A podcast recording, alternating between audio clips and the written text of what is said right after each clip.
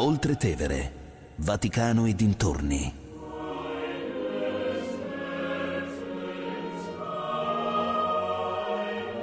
Di Katia Caramelli.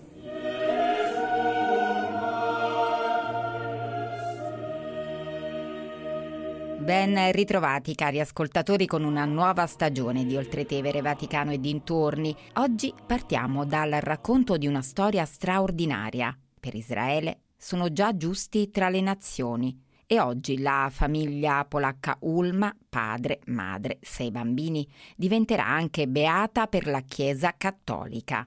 Con loro per la prima volta anche un bambino ancora non nato. La storia è raccontata nel libro Edizioni Ares, uccisero anche i bambini. Ne parliamo con una delle autrici, Manuela Tulli. Siamo a Markova, un paese nel sud-est della Polonia, in piena seconda guerra mondiale, una giovane famiglia, Josef e Vittoria, con i loro sei bambini, che diciamo al momento poi dello sterminio avevano eh, la più piccola un anno e mezzo, la più grande sette anni e mezzo, quindi veramente parliamo di una famiglia molto giovane, eh, accolse nella loro casa, ma con semplicità, eh, senza diciamo proprio porti nessuna domanda, perché è una famiglia profondamente cristiana che quindi metteva in pratica il Vangelo e accolsero ben otto persone. Parliamo di una casa, di un casolare di campagna, Joseph era un agricoltore, dove c'erano due stanze e una soffitta, quindi non, non proprio di una reggia, e per un anno e mezzo hanno convissuto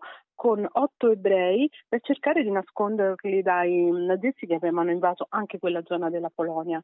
E, diciamo la loro generosità eh, però poi non, non, non, riuscì a salvare questi otto ebrei perché tutti insieme morirono sotto mano dei nazisti. Ci fu una delazione. Eh, sì, molto probabilmente sì, nel senso che è probabilmente legata proprio al, um, anche agli acquisti alimentari che faceva Victoria per poter dare da mangiare a così tanta gente, oppure diciamo dalle ricerche eh, è risultato che un, un, poliziotto blu, così si chiamavano le persone locali che si erano in qualche modo affiliate ai nazisti, eh, fece praticamente la spia.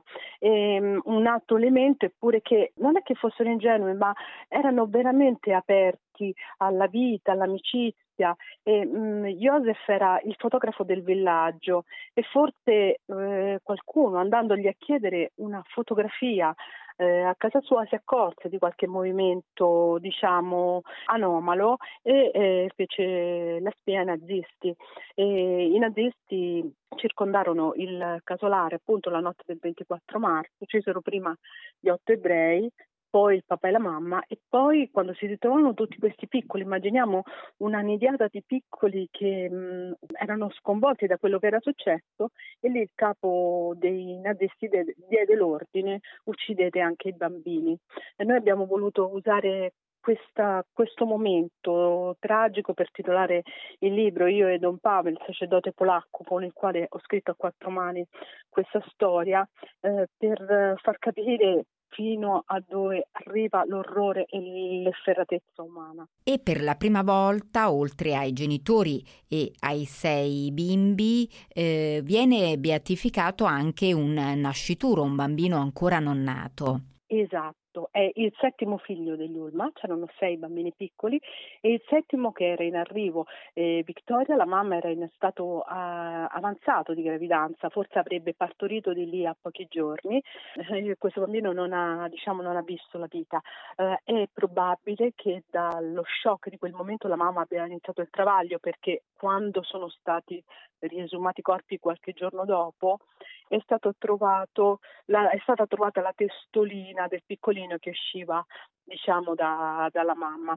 Però la chiesa ha deciso che anche lui ha partecipato lui lei per un bambino diciamo senza nome senza sesso ha partecipato a quel momento di martirio insieme ai fratellini, insieme al papà e insieme alla mamma. E per la prima volta nella Chiesa beatificherà oggi un bambino non nato che, che, che, cominciava a nascere in quel momento. Ed è la prima volta che la Chiesa beatifica tutti insieme un'intera famiglia proprio a dimostrare che l'amore può essere collettivo, ehm, può essere come l'ha definito il prefetto Semeraro, eh, è una dimensione comunitaria della santità. E questa è pure una prima volta eh, della Chiesa.